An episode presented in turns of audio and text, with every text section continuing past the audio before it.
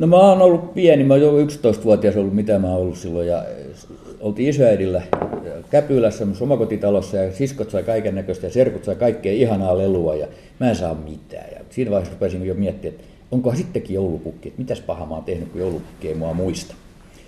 Kun ne sisäisesti sanoivat, että Kari, tuossa sängyn vieressä on toi filtti ja tota se filtti pois. Ja mä otin se filtti huovan pois siitä. Ja puulaatikoita, kolme isoa puulaatikkoa, maalaamatonta. Mä rupesin itkeä, että mitä pahaa mä oon tehnyt. Lapset, siskot ja serkut saa kaikki kivoja leluja, mä en saa mitään kuin laatikoa. No, kun ne sisäisesti sanoi, että hei, että Kari, toi on mehiläispesä. Onks tää mehiläispesä? Ai kun sä oot ihana isoäiti. Kun mä olin ampiaisten ja kimalaisten kanssa tosiaan touhun, ja ne oli semmoisia nyrkin kokoisia, pään kokoisia mehiläispe- tai ampiaspesiä. Ei niistä ampiaisista ja kimalaisista ei saa me hunaja ollenkaan. Eli, eli ne oli vaan ihan mielenkiintoista. Mä valokuvasin ja tutki, mitä ne tekee ja merkkasin niitä äidin kynsilakalla, että tämä on ykkönen ja kakkonen ja kolmonen eri kohti täpliä ja sitten pisti vihko ylös, mitä, kuinka monta minuuttia se teki mitä. Taustapeili. Petri Rinne. Yle. Radio Suomi. Näin kertoi Kari Koivulehto siitä, miten hunaja tuli hänen elämäänsä. Myöhemmin mehiläiset ja hunaja saavuttivat akateemisen tason, mutta palataanpa siihen vähän myöhemmin. Mukana tässä keskustelussa on myös Karin poika Kimmo, jonka vastuulle on siirtynyt perheen hunajalan yritys Hunajainen Sam Oy. Koivulehdot tietävät myös jotain hunajan tuottamisesta, sillä parhaimmillaan Karilla oli toista sataa mehiläispesää tuottamassa hunajaa. Vähän aikaa sitten ilmestynyt Kari Koivulehdon Hunaja-kirja kertoo puolestaan miehen elämäntyön ja perehdyttää lukijansa hunajan mielenkiintoiseen maailmaan unohtamatta hunajaisia ruokareseptejä. Se karkas raskasta kokonaan jo. Sitten oli yhdessä vaiheessa ihan että mulla oli toista sataa mehiläispesää ja aamustilta hoitelin mehiläisiä ja syksyn linkosia möin hunajia pois. Sitten rupesin huomaamaan, että se onkin aika raskasta työtä, ihan fyysistä työtä, että pääsisi varmaan helpommalle, kun mieluummin kirjatyötä ja opettamaan. Ja sitten olin, no, no, se ei ollut ammattina kokonaan, mutta on 40 vuotta Helsingin yliopistossa Viikissä maatalouseläintieteen laitoksella opettanut mehiläishoitoa ja mehiläisiä. Ja olen koittanut tuossa laskea, että se on reilu 1000-1200 opiskelijaa vuosien aikana käynyt nämä kevään kurssit läpi, ja siis tenttinyt. Ja se oli aina sitten just vappupäivänä, kun se oli huhtikuun viimeisiä päiviä oli tentti mulla, niin vappupäivä mä sain sitten kotona se lukee tenttivastauksia. Onko mehiläiset tuotantoeläimiä? On. on monille ne on, on ihan ammattitulolähde, päätulolähde. Ja monille, jos sulla on 5-60 pesää, niin se on suuri tulolähde osatulolähde, mutta päätulolähteessä pitäisi olla 100-150 pesää. Mutta semmoinen 50 pesää, siinä on aika kova homma tehdä sitä hommaa mehiläisoitoa, mutta siinä tulee kyllä tuloa sinänsä. Mutta se vaatii paneutumista asiaan, niin kuin moni muukin ammatti, jos sä oot ammatti joku tanssia, niin sä joudut sitä ammatiksesi tekemään ja jatkuvasti harjoittelemaan. Sinänsä hyvä homma, että se on kesäduuni. Se on kesäduuni. Kimmo Koivulehto, kuinka monta kertaa sua on pistänyt mehiläinen? Ei mitään aavistusta. Kyllä se on ollut laskuissa jo kauan aikaa sitten. Että kyllä meillä oli just mökillä, kun oli pikkupoika, Karilla oli pesät siinä, niin ne tuli, tuli rantaa aina juomaan. Eli aina kun meni uimaan, niin kyllä oikeastaan pääsääntöisesti niin joka kerta joku pisti. Että tota, en tiedä, ei, ei mitään aavistusta. Tuliko sinulla pikkupoikana kertaa, kun kävit härnäämässä niitä? En. Kyllä mä siis, kyllä mä oon niitä kuitenkin aina sen verran kunnioittanut ja pelännyt, että en mä ole niitä käynyt harnaamässä. Kyllä mua aina niiden pisto on, on sattunut kuitenkin jonkun verran. Että Karillahan nyt on semmoinen immuniteetti, että se ei tunne enää mitään. Teit hunajakirjan Kari sitä varten, että kyllästyt siihen, kun ihmiset ei tiedä, tiedä mehiläisistä. No eikä, pitkälti aina kysyttiin ja kysyttiin, mikä on hunaja, mikä on mehiläinen, mitä jos, mitä jos. Ja sen takia sitten mä päätin, että tehdään nyt hunajakirja, ja sitten tehtiin oikein tämmöinen hunajakirja, missä on, on puolet suurin piirtein hunajareseptiä ja puolet on sitten mehiläistä ja hunajaa ja, ja miten mehiläisiä hoidetaan ja mitä mehiläisessä pesässä on sisällä. Ja, tä, ja tässä kuvassa esimerkiksi näkyy myrkky tuossa pistimme päässä. Täällä on pää, tämä on mahalla tuossa mun sormien välissä tai selällä ja tästä nousee takaruumi, se takaruumin päässä on piski ja siinä on pieni myrkkypisara. Ja toi pienen, pienen, pieni pisara, paljon pienempi nuppineulan pää, niin sitä ihminen pelkää. Hmm. Se on tehokasta tavaraa täyttä kamaa. Mutta sille tulee immuuniksi. Sille tulee aika immuuniksi. Ei, ei kyllä tunnu. Kyllä mulla, että jos mä tähän käsi, käteen pistän, siellä tulee se reikä, mistä se menee, mutta ei siinä tule mitään muuta. mutta niitä pistää niin kuin jatkuvasti, niin se ei, ei tunnu sillä tavalla. Ja tässä kato, just mä oon näyttänyt, niin tuossa se pistää mulle tuohon sormen päähän, ja tuossa on myrkkyrakko ja tuolla on pistin. Ja se pistin on kaksi osaa, niin se kulkee koko ajan näin ja näin ja näin syvemmälle ja syvemmälle. Siinä on sahalaita väkäset, että se menee aina syvemmälle, syvemmälle, syvemmälle ja mehiläinen ei saa sitä pois. Mehiläinen lähtee veksi, niin myrkkyrakko ja pistin jää tähän ja mehiläinen häviää. Se luovuttaa sen myrkyn tähän muulle. Onko se, tota, pitääkö se paikkansa, että mehiläinen kuolee sen jälkeen, Joo, se on pistetty? se kuolee rukka silloin. Joo, että sehän eroaa mehiläisen ampiaisesta. Ampiainenhan pystyy pistämään vaikka kuinka monta kertaa. Ja tuossa mä näytän, että niin, ot, et, ot, tästä kynnellä ottaa täältä altasen pois, niin silloin sieltä ei tule lisää myrkkyä. Siirrytäänpä tässä taustapelin ruokapöydässä tässä suuressa mehiläisen hunajakeskustelussa hieman eteenpäin. Miten se on Kimmo, teillä kun kotona oli sitä hunajaa, parhaimmillaan 130 pesää siellä, mistä isä hunajaa kaapi, niin sitä varmaan oli ruokapöydässä aika usein. Joo. Oliko sitä koko ajan? kyllä joo, kyllä se, kyllä se on ollut jotenkin, mulla ainakin henkilökohtaisesti aina vähän semmoinen, että sitä on käyttänyt niin kuin sekä alkupää että jälkiruokia. Se on ollut hirveän semmoinen, semmoinen luonnollinen mauste.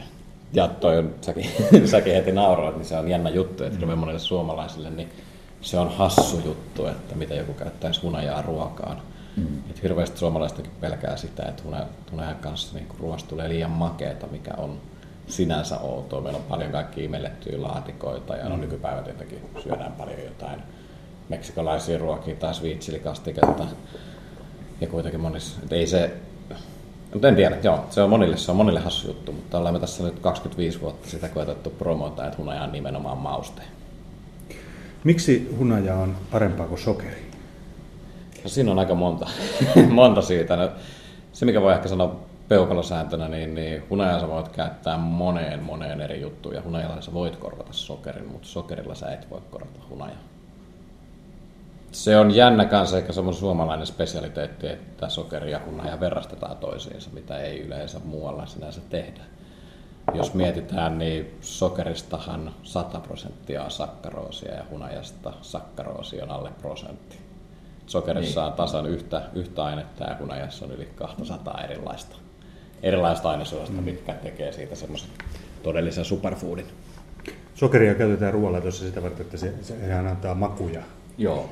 Makuja sieltä irrottaa. Ilmeisesti hunaja tekee sitten samaa. Hunaja nostaa aika paljon makuja. Joo, kyllä hunaja mun mielestä tuo niin kuin aika korostaa. hyvin kaikkia muita ruoanaromeita esiin. Ja se, mikä hunajassa on tehty kiva, kun hunajia on tuhansia erilaisia, niin sä pystyt tuomaan siihen ruokaan erilaisia aromeita.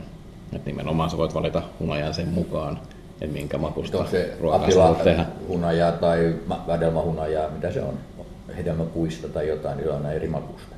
Sä menet kauppaan, siellä on hunajahylly, siellä, se, nykypäivänä on valtavasti erilaisia hunajia tarjolla siellä. On juoksevaa, on, on, on kiinteitä, on sitä ja tätä. On jopa luomuhunajaa, mitä mä oon aina ihmetellyt, mm. että miten, Miten se, Kari, se luomuhunaja, niin miten pidetään huolta, että se on luomua? Se on kato ihan taas niin luomukasveista, jotka on luomuviljeltyjä. Koska meillähän on maataloudessa on peltoja, jotka on luomurypsiä, luomuapilaa, luomupeltoja. Niihin ei saa myrkkyjä ja lannoitteita laittaa. Ja ne on rajattu. Ja nyt sitten vastaavasti, jos mehiläinen käy myrkky, myrkky rajatuilla pelloilla, luonnonpelloilla, niin silloin se on luomuhunaja. Ja se on ihan eurooppalaiset ja kansainväliset määrätyt määrät ja systeemit, että on, on reilua hunajaa, myrkytöntä hunajaa ja tämä on sitten tavallista. Mutta tota, onhan hunajaa, toi on tosi hyvä kysymys. Me silloin mm. kanssa tota, aika paljon komission kanssa käytiin läpi, että mikä on ei-luomun ja luomuhunajan ero, koska maailma on täynnä luomuhunajaa, mitä vaan Joo. ei ole sertifioitu luomuhunajaksi. Mm, mm. Että tota, mutta joo, siinä on, siinä on semmoiset just, että se pitää olla luomukasveista tai villikasveista ja sitten pitää olla kerätty vielä niin tietyn matkan päässä asutuksesta tai teollisuudesta, mutta on totta, että on paljon. Tai niin, se on jännä kysymys, kun ei mikään hunaja ole hirveän teollisesti tehty. Niin, niin. Pystyykö hunaja tekemään kemiallisesti? Ei oikeastaan kaupallisesti ole. Kyllähän se varmaan pystyisi, mutta en ole oikein kuullut, että olisi No siis kyllähän pystyt, pystyt myymään sokeri, vettä hunajana, mutta tota, on se aika eri. Mutta kato, hunajassa on tietysti nämä määrätyt sokerit ja riippuu mistä kasvista, niin onko siinä helmäsokeri enemmän kuin rypälesokeria. Ja ruokasokeri on joka tapauksessa ihan 0,1-2 prosenttia tai alle 1 prosenttikin. Ja loppuhedelmä ja rypäläsokeri. Niiden suhde määräytyy myös kasveista. Plus siitepöly, joka kasvista tulee määrättyä siitepölyä. Ja keinotekoisesti sun pitäisi osata kerätä sitä siitepölyä. Että mm. kyllä hyvin harvoin on tämmöistä huijausta. Siis, mm. Niin, kaikki on mahdollista nykypäivänä. No niin, no sitä kai. Pelureita riittää joka lähtöön. No yksi, yksi, yksi, mitä mä aina kuullut jonkun verran, on se, että kun on oikein tämmöistä juoksevaa hunajaa, niin joku on epäillyt, että se on vedellä lantrattua. Onko Joo, se? tota, ei. ei, ei. Mä, mä, ei, se, mä luulen, että yleensä ihmiset epäilee, että se on lämmitettyä, mutta siis totuus on se, että hunajan kaikki ominaisuudet, niin maku, väri, tuoksu kuin se juoksevuuskin, niin tulee siitä alkuperäkasvista. Mistä Eli ihan vaan siitä, että mistä kasvista mehiläinen on kerännyt sen meden. Tämä on jännä juttu. Sitä me ollaan aina naurattu, että kaikki suomalaiset tietää, että hunaja tulee kukista, mutta harva ymmärtää, että hunaja tulee kukista. Eh, mikä on sinänsä tosi loogista, että jos miettii, että kaikilla kasveilla on erilaiset lehdet, erilaiset kukat, erilaiset hedelmät, niin totta kai se mesi, mikä tulee eri kukista, niin on erilaista. Ja, ja sokeripitoisuus, niissä on hedelmäsokeri, joissakin mesipisaroissa enemmän ja toisessa taas rypälesokeria. Ja rypäleisokeri on semmoinen, että se kiteytyy hunajakennossa nopea muutaman viikon, kahden, kolmen viikon aikana, eli talveksi kiteytyy. Ja mehiläinen ei sillä pärjää silloin. Suomessa mehiläinen kuolee talven aikaa kiteistä hunajaa, se ei pysty talvella hyödyntämään. Sitten ottaa, jos ottaa hedelmäsokeripitoista hunajaa, joka ei kiteydy, niin sen avulla se voi talvehtia. Mutta sen takia niin mehiläiselle on eduksi, että ihminen tulee ja ottaa kaiken hunajan pois syksyllä, elokuun lopussa, syyskuun alussa. Että ei vaan sinne jää kiteytymistä herkkää hunajaa. Ja antaa ihan tavallista sirkkuruokasokeria, säilöntäsokeria mehiläisille. Se ei kiteydy mehiläiskennoissa. Tehdään sitten semmoinen 64 prosenttinen vesiliuos ja syötetään mehiläisille. Ne syö sen viikon aikana pois sinne parikymmentä kiloa ja pistää kennoihin kannet päälle ja se on koko talven siellä. Ja mehiläiset ovat hirveän onnellisia. Ja se on hirveän paljon halvempaa kuin hunaja ihmisen kannalta. Ihmisen kannalta ottaa kaikki hunaja pois, se on terveellistä mehiläisille ja rahallisesti ihmisille etu. Mutta siis, niin, totuus on se, että jokainen hunaja tulee juoksemaan mehiläispesästä, jokainen hunaja kiteytyy jossain vaiheessa. Mutta se, että meneekö siihen pari viikkoa vai pari vuosikymmentä tai pari vuosisataa, niin riippuu ihan vaan siitä, että mistä kasvista se on kerätty se mesi. Kuuntelette siis taustapiirin ruokapöytää ja puhutaan hunajasta täällä hunaja-asiantuntijoiden kanssa. Nythän on, ei ollut pitkä aika siitä, kun Evira lähetti semmoisen viestin, että nyt on jälleen tuota näitä superfoodeja, mitä nykyisin on, jos jonkinlaista, niin niitä markkinoidaan vähän kyseenalaisin termein. Hunaja kaiketi on yksi tutkituimmista aineista, mitä, ruoka-aineista, mitä me käytetään. Hyvin tutkittu. On, on todella hyvin tutkittu. Että siitä on paksuja 300-400 sivuisia kirjoja olemassa ja jatkuvasti tutkitaan lisää ja lisää nykytekniikalla ja nykykemiallisilla laitteilla. Et hunaja on hyvin turvallinen, että siinä ei oikeastaan mitään ongelmaa löydetty. Ja terveysväitteet, mitä liittyy hunajaan, niin ne pitää ilmeisesti aika hyvin paikkansa. Ne pitää hyvin paikkansa, että ei, ei ole mitään isoja ihmeitä, jotka ei pitäisi paikkansa. Mut, niin, niin hunajassa on ehkä se, että se on, ihminen on sitä tuhansia vuosia käyttänyt ja, ja kokenut sen hyväksi. Niin. Meillä on sinänsä ehkä niin kuin sekä perimätiedon että myös ihan nykyisten tutkimusten perusteella, niin voidaan, voidaan edelleenkin sanoa, että kyllä se on terveydelle todella hyvä tuote. Ihan iholääkkeenä, ihan rasvana, mm. todella hyvä. Käyttökelpoinen ja imeytyy iho 10-15 minuuttia ja voi laittaa kuutta tai sitten se on hoitanut sen tehtävänsä ja illalla laittaa uudestaan. Mutta se on sitten tietenkin ihan eri, että mitä EU-ssa nykypäivänä saa sanoa niin. ääneen, että mikä, tai tuotteen yhteydessä, niin, että mikä on hyväksi mikä Kyllä. Se, se myöskin, kun puhuttiin tästä, tästä luomusta ja tästä, että miksi voidaan sanoa, että esimerkiksi tämä on apila hunajaa, niin perustuu myöskin siihen, että tiedetään aika tarkkaan, kuinka pitkälle se mehiläinen siitä pesästä käy. Joo, siis mehiläinen pystyy lentää jopa kolmen kilometrin päähän. Mutta jos se sinne lentää ja takaisin, niin se energiana kuluttaa oikeastaan sen määrän, mitä se olisi hakenut mettä sieltä. Sitten ei jää pesä hyödyksi mitään.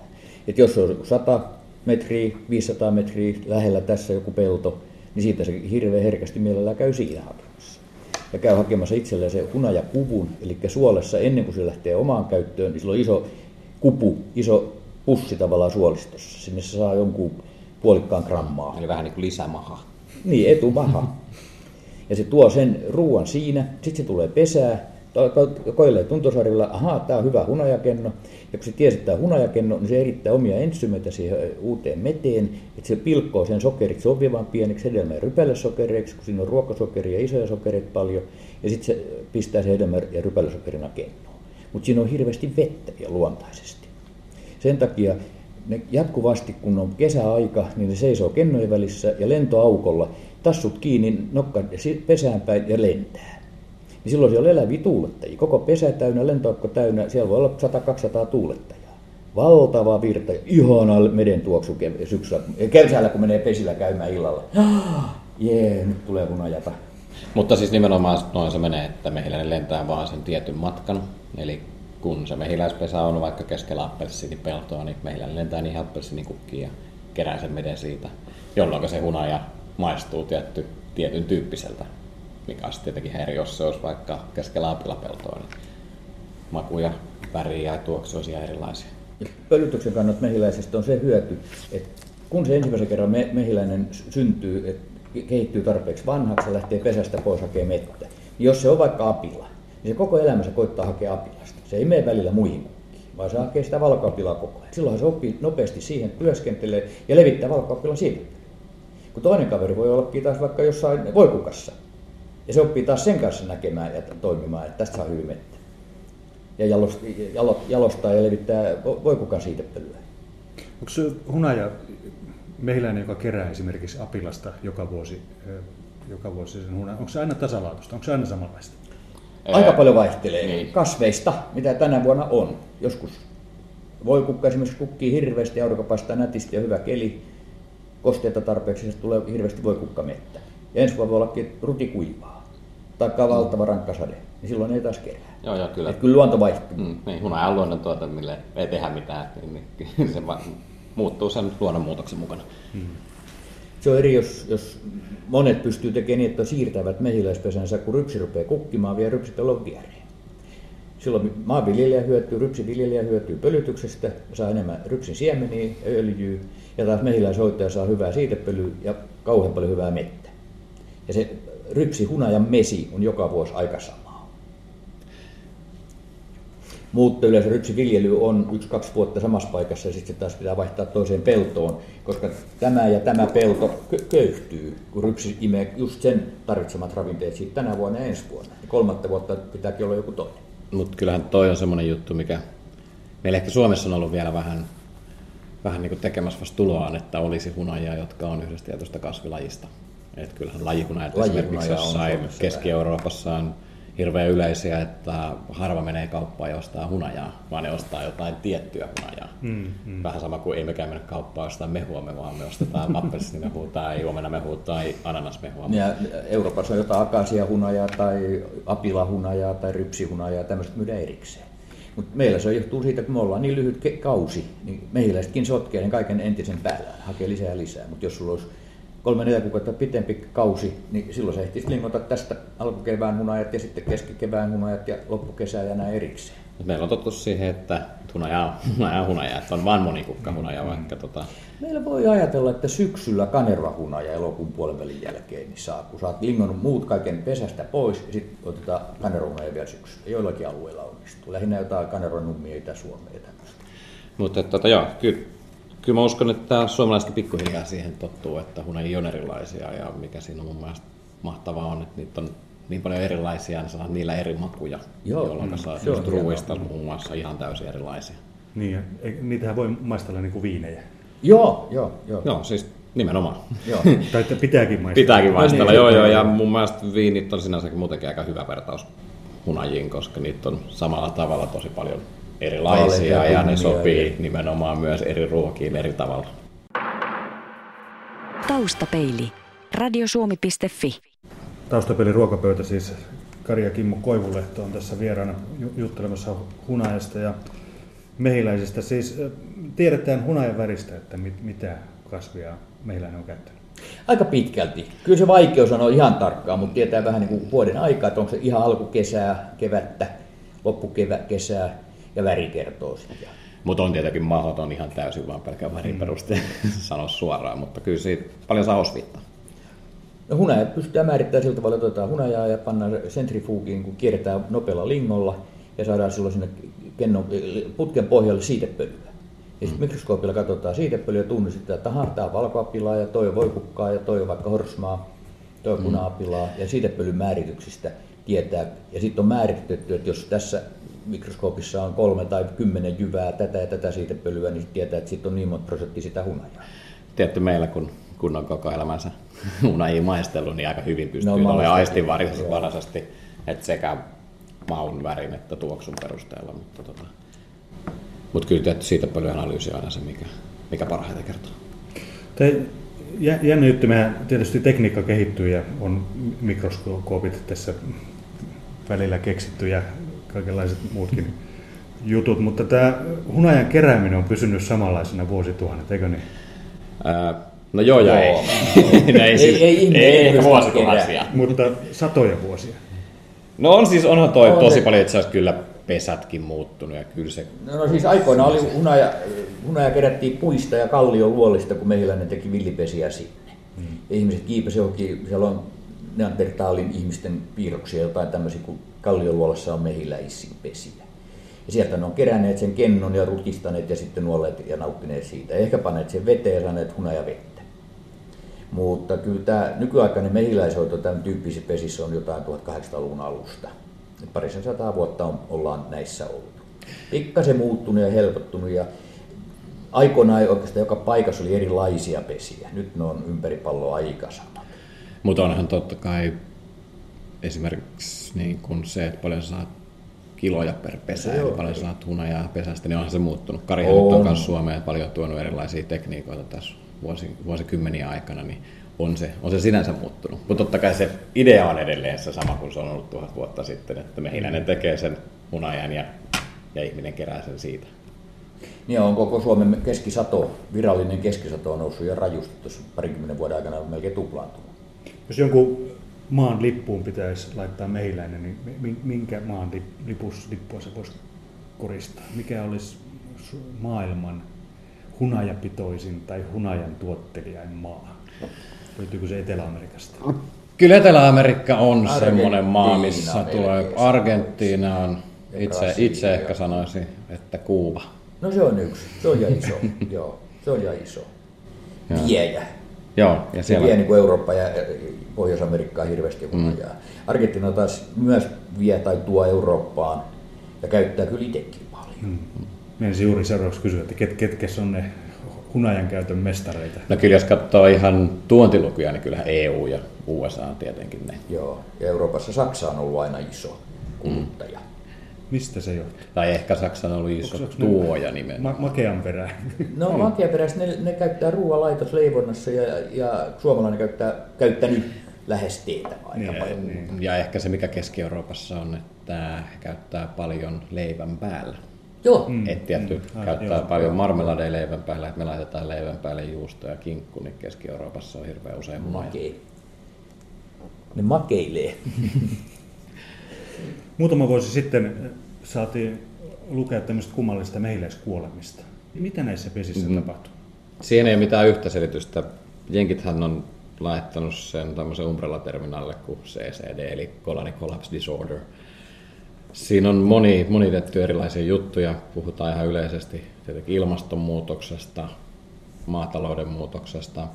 Mä en tiedä, onko siinä mitään No yhtä jenkit, löysi niin kuin yksi, yksi punkki olisi ollut levinnyt enemmän kuin yleensä. Kun mehiläisilläkin on tuholaisia viholaisia niin kuin kaikilla elukoilla. Niillä on semmoinen pikkainen punkki, joka istuu niskassa ja aina kun mehiläinen vaihtaa hunajaa ja käy kennossaan maistamassa hunajaa, niin tämä juoksee äkkiä siihen kielen juureen ja ottaa siitä neljännes pisaran ja taas on tyytyväinen ja matkustaa siellä niskassa. Mm. Mut ne on kaikki yhdessä ollut silloin osunut, että ne häirinneet ihmisen hoitoa. Sehän, Me- oli, sehän oli aika valtava. Jotkut luuli jo, että maailmanloppu tulee. Joo, joo no mä olin, oliko mä 69, milloin mä olin Moskovassa Venäjällä mehiläishoitoa katsomassa, ja silloin ne varotti mulle vahingossa. Pomo sanoi, että ei saa kertoa, mutta se oli jo ruvennut kertoa mulle siellä sitten yhdessä labrassa, tämmöisiä kauheita petoja, pienen pieniä punkkeja, jotka on mehiläisen takapuolen ruumin alla. Ja juoksee aina tuohon pään väliin, kun ne taputtaa toisiaan tuntosarvilla, että onko sulla hunajaa, mulla on nälkä, on mulla hunajaa, ja sitten se oksentaa leuan alle pienen pisaran. Ja tämä nälkäinen ottaa siitä pisaran. ja samalla se punkki vaihtaa isäntää ja juoksee seuraavaan. Ja sillä tavalla se pääsee aina pesässä eri paikkoihin ja hakemaan lisää hunajaa. Ja punkin toukka syö mehiläisen toukkia. Se on aika iso, semmoinen varroa niminen tauti. Ja se kesti pitkään, kun se tuli Suomeen, mutta se on nyt meilläkin ollut hmm. tässä. Mutta me ollaan taas opittu, tulee toimeen senkin kanssa. Et ei tässä nyt varsinaisesti maailmanloppua tule, kyllä toi sinänsä on mennyt, mennyt vähän löypäistäkin ohi, mutta tota, sinänsä toi ehkä hyvä vertauskuva toi maailmanloppu, että kyllähän mehiläinen on luonnon eläin, joka elää, elää luonnon kanssa yhteistyössä. Että kyllä siis se on sinänsä tosi herkkä kaikille pienille muutoksille, että kyllä helposti kaikki muutokset ilmastossa tai maataloudessa niin, niin muuttaa mehiläisen käyttäytymistä. Tiedätkö, jäi miettiä oikeastaan, että jos ei olisi mehiläistä yhtäkkiä koko pallolla, niin kyllä meillä olisi valtava ruokapula pölyttävistä hyönteistä. Kaikki hedelmät, kaikki vihannekset, kaikki tämmöiset jäisi pois. Apilat, kaikki. Apilasiemeniä ei saisi lehmät ei saisi ruokia, jos lehmä ei olisi maitoa, kaikkea tämmöistä. Iso, iso merkitys tällaisella pienen pienellä pörriäisellä on. Eikö se ollut siellä Japanissa tai Kiinassa, missä ne ihmiset joutuivat pölyttämään sitten näitä? Joo. Siellä on ollut, Huis, joo, joo, joo, joo. Mehiläiset katosi. Joo. Et sehän onnistuu sillä tavalla just, että niin te, tutkimuksia kun tehdään, täällä Viikissäkin joskus mä oon tehnyt sillä tavalla, että pantu kasvihuoneeseen on kasveja ja ne varmuuden vuoksi pannaan johonkin sukan sisään, nailosukan sisään, että meillä ei vaan pääse pölyttämään sitä. Ja sitten just tällä ja tällä kasvilla otettu pensselillä siitepölyä laitettu tohon ja tiedetään, että tämä oli äittikkä ja toi isä ja sitten saadaan siemeniä noin ja noin. 23. päivä toukokuuta ollaan Viikissä tällä hetkellä Helsingissä. Ulkona paistaa aurinko, siellä on 21 astetta suurin piirtein lämmintä. Mitä tapahtuu mehiläispesässä juuri nyt? No juuri nyt siellä on vähän aikaisempaa emo, eli kuningatar ruvennut munimaan. Siellä on varmaan semmoinen 5, 6, 7 tuhatta toukkaa tulossa kohta kuoritumassa aikuisia työläisiä niistä. Ja viime syksynä talve jääneet eloon, jotka on talvehtineet työläiset, niitä elää vielä semmoinen pari, kolme, neljäkin tuhatta ehkä jossakin pesissä. Ja ne käy nyt äkkiä hakemassa jostain kukkasista mettä ja siitepölyä. Eli nyt tässä vaiheessa on oikeastaan, no melkein varmaan kohta koko Suomessakin on, on, on paju kukkinut. Ja paju on sinänsä hirmu tärkeä, että siitä tulee keväällä ensimmäiset siitepölyt ja ensimmäiset mesilähteet. Ihminen pystyy antaa keväällä sokerivettä niille, jos tarvii, mutta siitä pölyä valkuaisainetta, proteiinia on ihmisen vaikea antaa niille. Et paju on niille kauhu tärkeä. Ja sitten mennään vähän eteenpäin, niin sitten tulee hedelmäpuut, jotka puoli ja toisin tärkeitä elukoille ja, mehilä, ja mehiläishoitajille tärkeitä, ja omenaviljelijöille, hedelmäpuun viljelijälle, saat pölyttäviä hyönteisiä. Ja sitten rupeaa tulee vähitellen sitten rypsiä ja apilaa ja tämmöistä. Et Suomessahan meillä on toi satokausi aina hirveän lyhyt, että se Joo. on ihan muutamasta viikosta kiinni, että, että miten käy. Et just esimerkiksi kun puhuttiin tuosta Etelä-Amerikasta, niin mm. siellähän tilanne on tietenkin toinen. Että kun ollaan vähän eri leveyspiireillä, niin, niin sato on aika paljon pidempi ja sen takia pystytään tuottamaan paljon enemmän ja saadaan just erilaisista kasveista. Ja sen takia esimerkiksi sinne hunajasta ja mehiläishoidosta on syntynyt jo vuosituhansia sitten tai vuosisatoja sitten, niin, niin selkeä, selkeä elinkeino. Ja niin Etelä-Amerikkaan. Niin, niin. että vaikka just joku Argentiina tai Kuuba, niin ne on, se on iso osa sitä yhteiskuntaa. Mm. Se on iso, iso elinkeino monille kyläyhteisöille. Meille tässä niin mehiläishoitajat on hyvin tärkeitä rypsin viljelijöille, monille maanviljelijöille, jotka tarvitsee pölyttävää hyönteistä. Eli meillä se on oikeastaan apila, puna- ja valkoapila ja rypsi. No hedelmätarhat on keväällä ja tärkeät, tarvitsee mehiläisiä paljon pölyttämään keväällä siellä käy kimalaiset, kuningattaria ja ampiaiset, jotka on talvehtineet, mutta niitä on vain ihan yksi, kaksi per puu. Mehiläisiä on sitten se 20, 30, 40 000. Taustapeili. Radiosuomi.fi